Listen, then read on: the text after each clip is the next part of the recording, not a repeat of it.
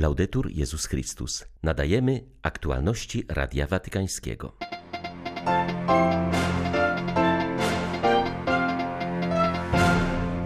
Papież podziękował personelowi kliniki Gemelli za troskliwą opiekę w czasie jego hospitalizacji.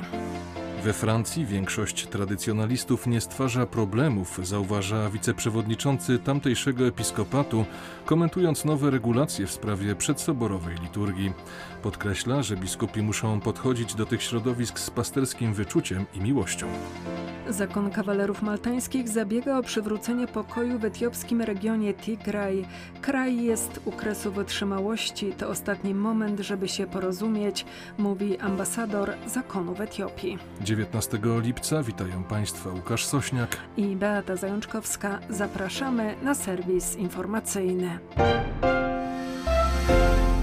Ojciec Święty podziękował personelowi kliniki Gemelli za braterskie przyjęcie i życzliwą opiekę, które sprawiły, że czuł się tam jak w domu. Zauważył, że przekonał się osobiście, jak ważne w trosce o zdrowie są ludzka wrażliwość i zawodowy profesjonalizm. Papież podkreśla, że Gemelli to maleńkie miasto w Rzymie, do którego każdego dnia przybywa tysiące ludzi pełnych troski i oczekiwań.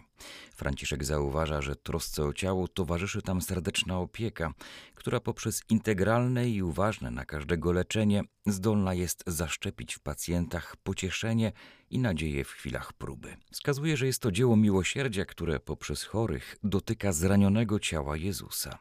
W swym liście papież z wdzięcznością dziękuje za opiekę całej rodzinie Gemelli i udziela jej swojego apostolskiego błogosławieństwa. Ojciec Święty przeszedł w Gemelli planowaną operację jelita grubego.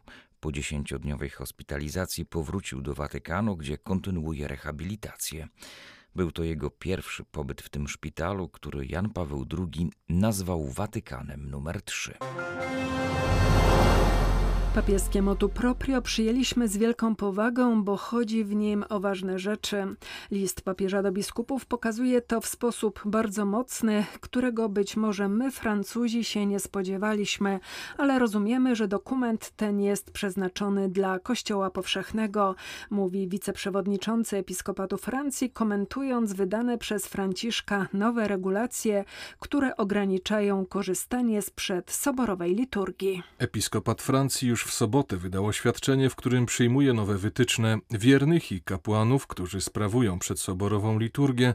Biskupi zapewniają o swej trosce i podziwie dla ich duchowej gorliwości oraz determinacji do wspólnego kontynuowania misji w jedności Kościoła zgodnie z obowiązującymi normami. Rozmawiając z Radiem Watykańskim, biskup Olivier Leburni wskazuje na odpowiedzialność biskupów za wprowadzanie w życie nowych regulacji. Podkreśla też potrzebę podchodzenia do tradycjonalistów z pasterskim wyczuciem i prawdziwą miłością. Mówiąc o sytuacji we Francji, podkreśla on, że w zdecydowanej większości przypadków środowiska te trwają w jedności z lokalnym biskupem. Tylko w kilku miejscach relacje są bardziej napięte, mówi biskup Leborń. Odnosi się on również do sytuacji, którą opisał papież na podstawie sondażu przeprowadzonego wśród biskupów. Miało z niego wynikać, że instrumentalizuje się mszał z 1962 roku, odrzuca się Sobór Watykański II i podsyca podziały. We Francji nie jest to zasadnicza tendencja. Dostrzegamy to w odosobnionych przypadkach, ale nie zauważyłem, aby była to powszechna tendencja. Dostrzegamy tę czy inną osobę lub grupę, w której mszał mógł zostać potraktowany instrumentalnie i gdzie motu proprio Benedykta XVI zostało źle zrozumiane, bo przypominało ono, że formą zwyczajną jest mszał Pawła VI, a forma nadzwyczajna miała pozostać nadzwyczajną ale stopniowo chciano powiedzieć, że forma nadzwyczajna jest lepsza. W niektórych przypadkach zauważyliśmy tę zmianę, ale naprawdę zauważyliśmy to tylko w niektórych przypadkach, a nie jako ogólną tendencję. Mówię oczywiście o sytuacji we Francji. Biskup Leborn wskazuje też na zmiany, jakie dokonały się w tym środowisku od czasów, kiedy Jan Paweł II zgodził się na sprawowanie dawnej liturgii, by pomóc w powrocie do jedności wiernym, którzy byli związani z bractwem założonym przez arcybiskupa Lefebra, o czym pisze Franciszek w motu proprio. Dziś większość wiernych i kapłanów w tych wspólnotach nie znała bractwa arcybiskupa Lefebra, więc nie wiem, czy można tak postrzegać, mówi biskup Leborn. Międzynarodowa Organizacja Mediów Katolickich Signis wzywa do natychmiastowego uwolnienia osób aresztowanych przez władze Kuby podczas prodemokratycznych protestów trwających w tym kraju. Wśród zatrzymanych znaleźli się także młodzi członkowie tego stowarzyszenia.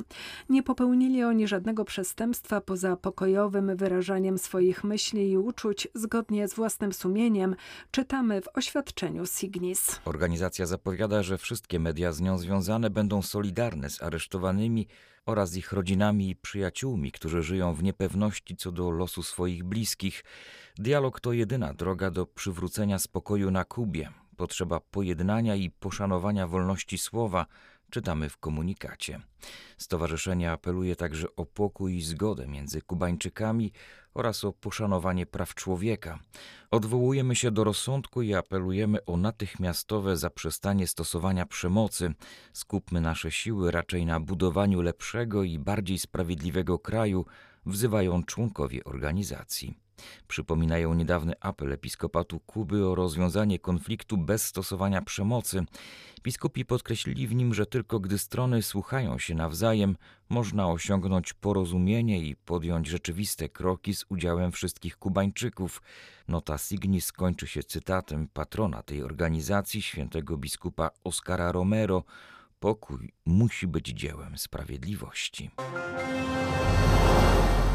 Watykański sekretarz stanu przebywa z oficjalną wizytą w Monako. Związana jest ona z 40. rocznicą ogłoszenia tamtejszego arcybiskupstwa i podpisaniem porozumienia między stolicą apostolską a księstwem Monako. Wizyta papieskiego wysłannika rozpoczęła się uroczystą mszą w katedrze w Monako, która jest świadectwem głębokiego zakorzenienia wiary chrześcijańskiej na tej ziemi.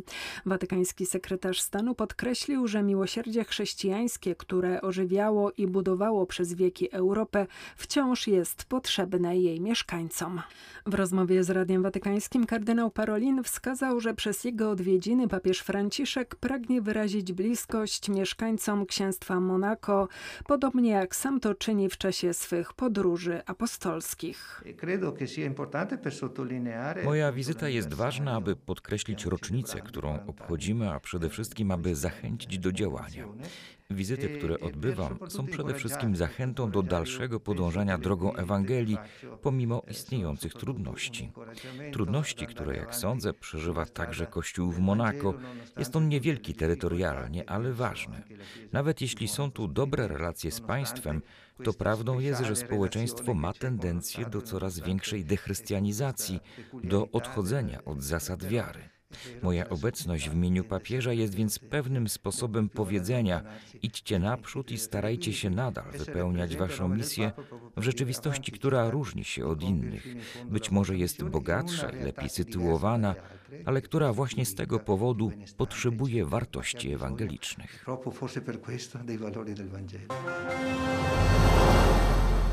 75 dzieci zostało zamordowanych, a około tysiąca jest przetrzymywanych po zamachu stanu w Birmie, w wyniku którego wojsko na początku lutego przejęło władzę w tym kraju.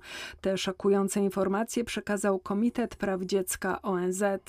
Niektóre dzieci zostały zamordowane w swoich domach, na oczach rodziców, powiedział przewodniczący komitetu Mikiko Tani. Działania armii grożą zniszczeniem całego pokolenia, ostrzega Organizacja Narodów Zjednoczonych. Z opublikowanej noty wynika, że uwięzione dzieci przetrzymywane są w fatalnych warunkach, nie mają dostępu do opieki medycznej i edukacji, brakuje im czystej wody i żywności.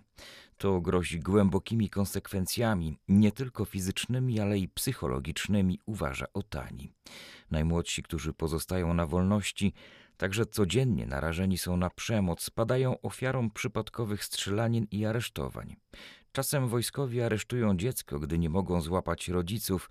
Tak zdarzyło się w regionie Mandalay, gdzie aresztowano pięcioletnią dziewczynkę, której ojciec pomagał w organizowaniu protestów przeciw huncie, powiedział Mikiko Otani.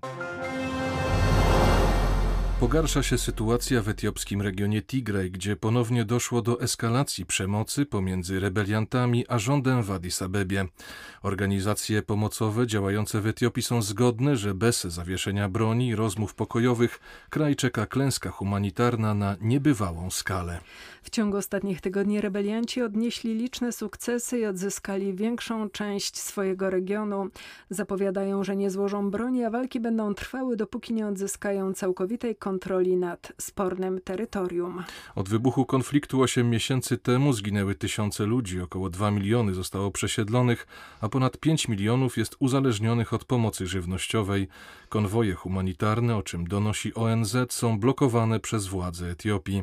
Kraj jest na krawędzi wytrzymałości, a ludzie umierają z głodu. To ostatni moment, żeby się porozumieć, mówi w rozmowie z Radiem Watykańskim ambasador zakonu maltańskiego przy Unii Afrykańskiej Paolo Borin. Znajdujemy się na etapie, na którym obie strony uległy silnej radykalizacji. Rozpoczęcie dialogu jest raczej sprawą odległą, ale prawdą jest również, że nie ma alternatywy dla pokoju. Kraj jest u kresu wytrzymałości. Gospodarka po latach dwucyfrowego wzrostu gwałtownie spada.